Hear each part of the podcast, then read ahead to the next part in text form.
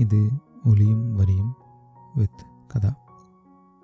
இன்றைக்கி நம்ம பார்க்க போகிற பாட்டு அஸ்வத் மாரிமுத்து இயக்கத்தில் லியான் ஜேம்ஸ் இசையமைச்ச ஓமை கடவுளே படத்திலிருந்து கதைப்போமான்ற பாட்டு.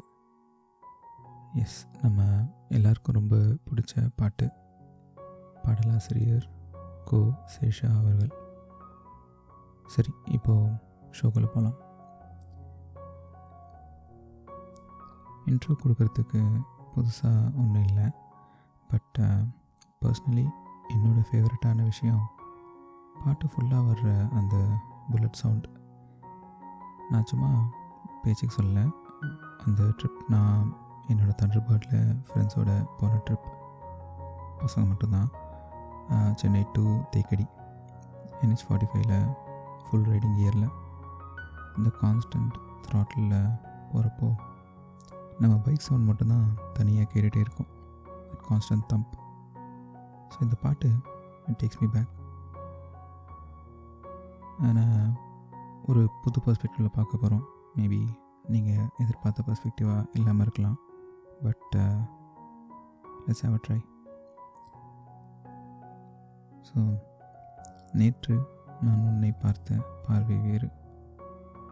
நீங்காத எண்ணமாக ஆனா என்று. நேற்றுக்கு என்னோடய மனநிலையில் அது வரைக்கும் எனக்கு இருந்த அனுபவத்தில் நான் உன்னை பார்த்த பார்வை வந்து வேறு மாதிரி.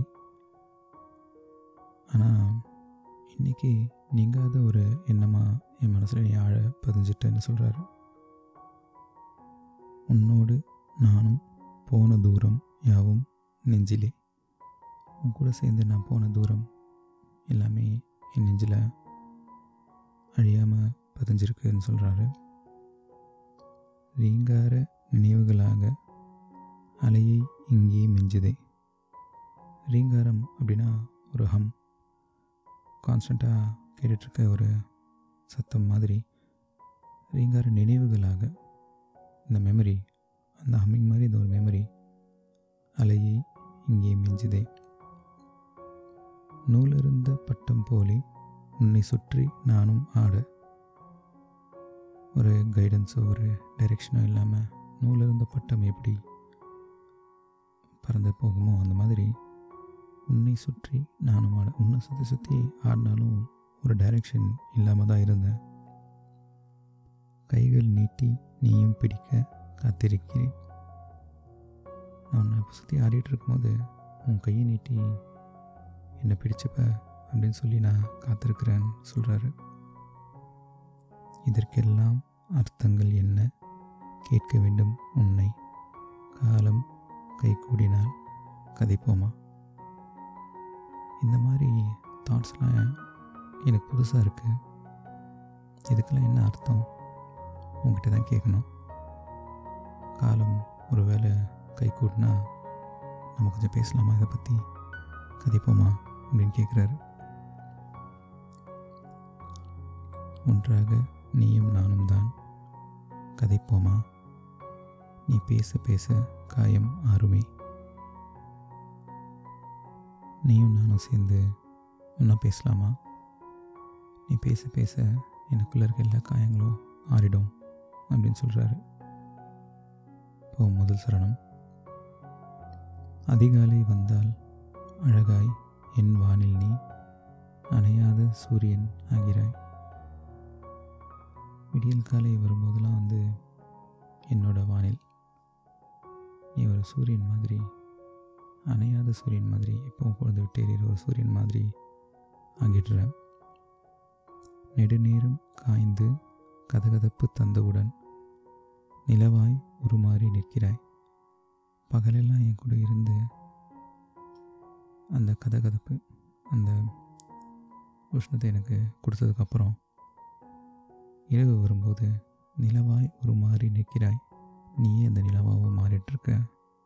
அப்படின்னு சொல்கிறாரு இது ரெண்டு வரையும் சேர்த்து பார்த்தோம் அப்படின்னா என் வாழ்க்கையில் இருக்கிற ஒன் கான்ஸ்டன்ட் நீ தான் என்னோட வானத்தில் இருக்கிற மாறாமல் இன்றைக்கி இருக்கிற ஒரே விஷயம் நீ தான் அப்படின்னு சொல்கிறாரு சூரியனாகவும் நீ தான் இருக்கிற நிலவாகவும் நீ தான் இருக்கிற சொல்கிறாரு உன்னை என்று பார்த்ததும் என்னை நானே கேட்கிறேன்.